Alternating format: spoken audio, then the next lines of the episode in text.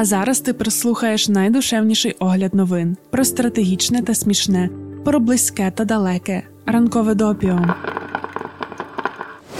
П'ятниця, 10 червня 2022 року. Ранкове допіо. Випуск 53.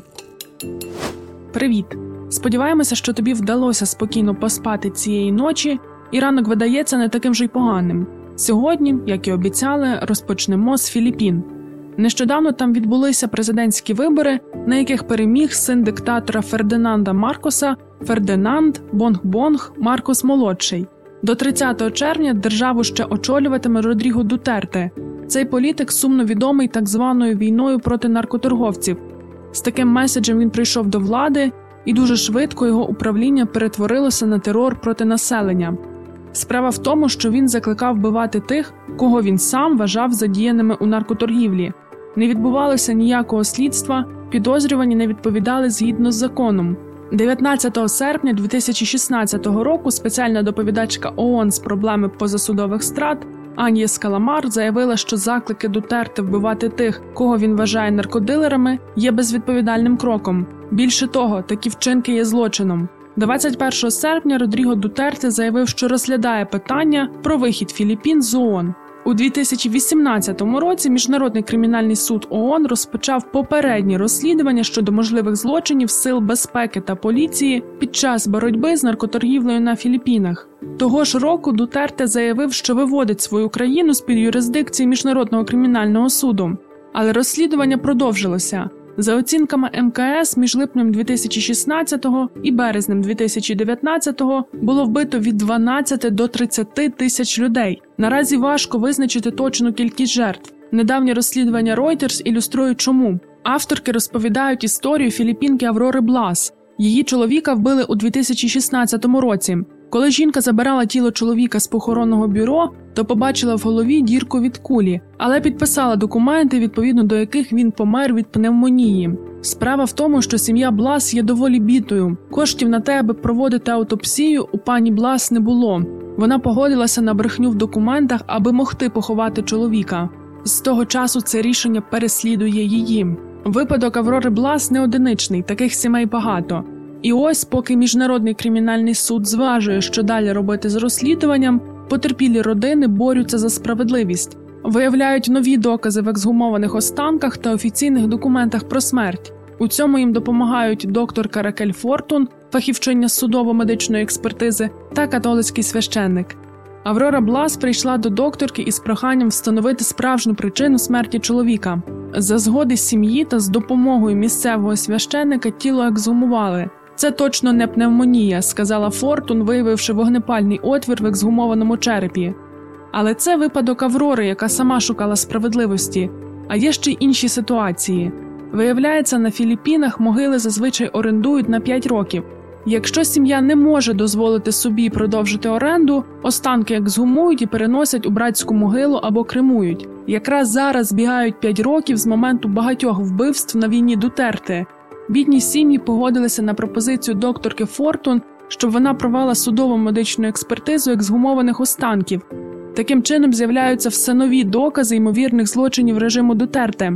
Протягом 11 місяців журналістки Reuters стежили за Ракель Фортун, яку усі називають просто док, священником та сім'ями, які шукають справедливості. Пані Фортун працює в невеликій кімнаті університетського кампусу. Коли не вистачає місця, вона переносить людські останки у морг при університетській медичній школі. Свої послуги док не афішує, ніхто не фінансує її роботу. У ході розслідування агентство Reuters виявило, що офіційні свідоцтва про смерть принаймні 15 жертв війни з наркотиками не відображають насильницького способу, яким були вбиті люди. У цих свідоцтвах написано, що вони померли від природних причин, наприклад, пневмонії або гіпертонії замість того, щоб говорити, що люди були застрелені. У Філіппінах також працює Medical Action Group. Це медичні працівники та працівниці, які розслідують ймовірні порушення прав людини. Вони виявили 107 випадків, коли сім'ї жертв повідомляли, що їхні родичі померли від поранень, отриманих під час зустрічі з правоохоронними органами, а офіційні документи про смерть вказували на природні причини, використовували нечітку термінологію для визначення причини смерті або залишали цю графу порожньою. Точне засвідчення причини смерті є дуже важливим для потерпілих сімей, адже без цього неможливо вчиняти юридичні дії проти імовірних злочинців. Окрім того, помилкові записи про смерть також приховують реальні дані про війну з наркотиками Дутерте. Очевидно, що помилки у свідоцтвах про смерть мають декілька пояснень. Перше це зумисна дія, щоб приховати злочини режиму Дутерте. Друге є випадки, як у Аврори Блас, коли сім'ї просто не мають змоги відразу добиватися правди і справедливості. А є ще третя причина системна. Софія Сан-Луїс, місцева адвокатка, яка вивчала процес розслідування та реєстрації смертей на Філіппінах, відзначає, що вся система має погані стандарти. Не існує обов'язкового навчання для чиновників охорони здоров'я, яким доручено засвідчувати смерть. Лікарі, які підписують свідоцтва про смерть, не зобов'язані оглядати тіла, навіть якщо йдеться про пацієнтів, яких вони не знають і яких ніколи не лікували. Якими би не були причини, неточність в офіційних записах про смерть є проблемою для тих, хто шукають справедливості та хочуть притягти до відповідальності винних у звірствах під час війни з наркотиками. Наразі є свідчення, що поліція намагається приховати вбивства та знищити докази на місцях злочинів. Окремі високопосадовці зазначають, що розслідування будуть, от тільки чи піде справа далі за офіційні заяви. Час покаже, коли будуть новини, ми тобі розповімо. А зараз ще хочемо про самого Дутерте і його режим, бо там є рука Москви. Взагалі, ми переконуємося, що в усьому лайні, яке твориться в цьому світі, точно можна віднайти вплив русні. Ми десь недавно тобі розповідали, що Дутерте засудив Владіміра Путіна за вбивство невинних мирних жителів в Україні. Філіппінський політик відкрито назвав Путіна кумиром і другом. Водночас додав: хоча нас обох називають вбивцями, я вбиваю злочинців, а не дітей і літніх людей.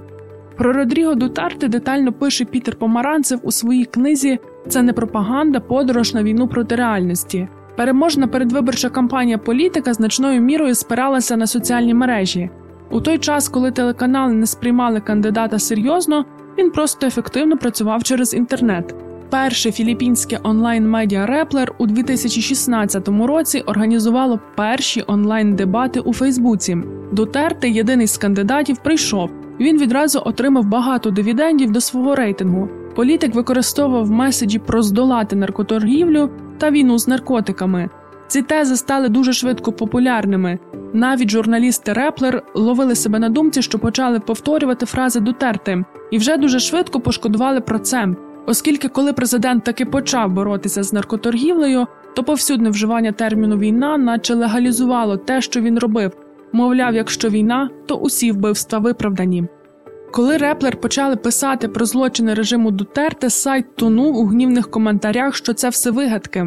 З часом на редакційну пошту почали надходити смертельні погрози, а потім, взагалі, проти медіа відкрили кримінальну справу, звинувативши редакцію сайту в роботі за вказівками іноземних держав. Взагалі, все президентство Дутерте позначене тим, що інтернет-простір дуже безпощадно, але дуже вміло сегментували, таким чином сіючи суспільний розбрат. Боти та тролі через інтернет-спільноти підважували авторитет незалежних медіа, блокували будь-які спроби цілісно говорити про режим Дутерте загалом та його злочини, зокрема.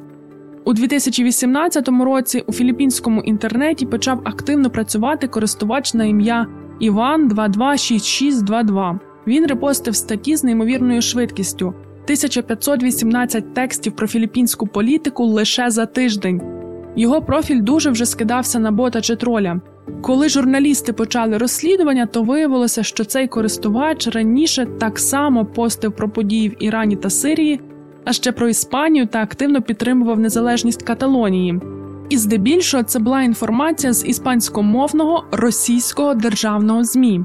Користувач Іван 226622 зник, перш ніж хтось вийшов на його слід, тому невідомо хто ж він, чи то пак що ж воно таке. Найбільш імовірно, він був одним із російської фабрики тролів, що дуже логічно, адже після того як Дутерте зустрівся з Путіним та потоваришував з ним, філіппінський уряд та інші органи державної влади весь час цитували російські державні змі. Совпадіння? Окей, давай тепер поговоримо про Ryanair. Цей лоукостер вимагає від власників паспортів Південно-Африканської Республіки, які подорожують до Сполученого Королівства, заповнити просту анкету на Африканс. Якщо пасажири не можуть заповнити опитувальник, їм забороняють посадку і повністю компенсовують вартість польоту. Компанія пояснює таке рішення великою кількістю підроблених паспортів.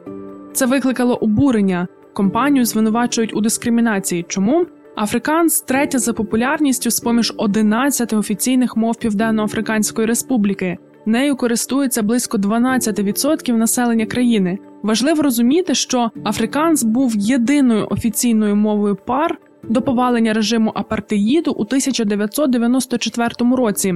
Сама мова виникла у 17 столітті і була тісно пов'язана з расовою сегрегацією в країні з боку колоністів.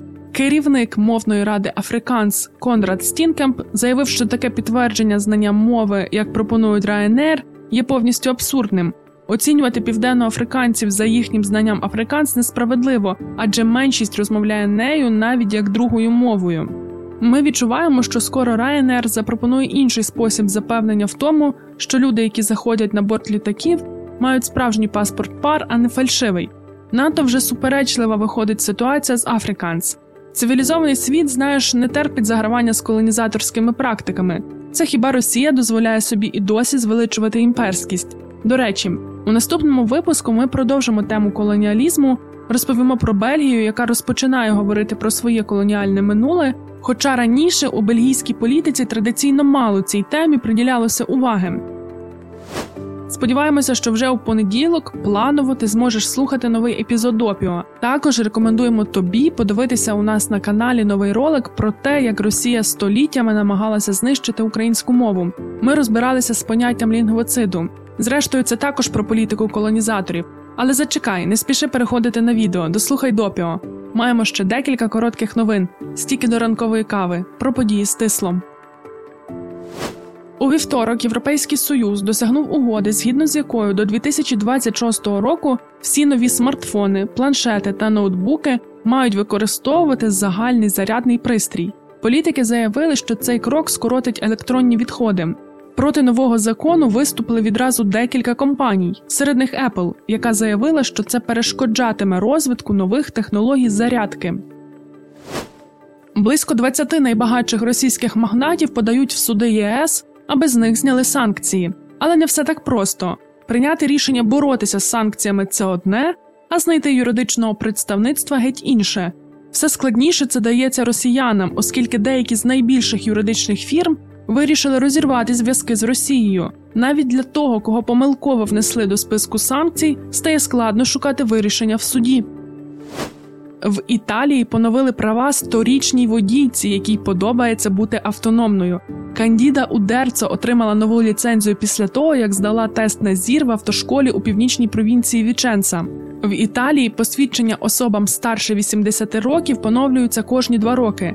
Для цього необхідно надати медичну довідку, щоб запевнити, що вони, бажаючи надалі кермувати автівкою, є фізично та психічно здоровими.